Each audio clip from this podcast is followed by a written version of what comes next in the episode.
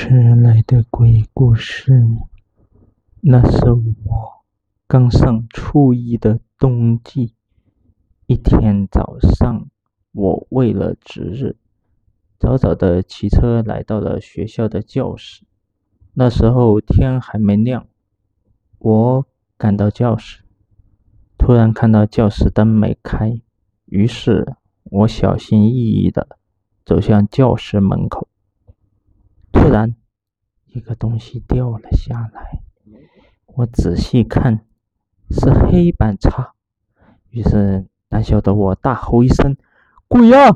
喊完之后没多久，教室的灯亮了。原来是值日的同学捉弄我，讨厌。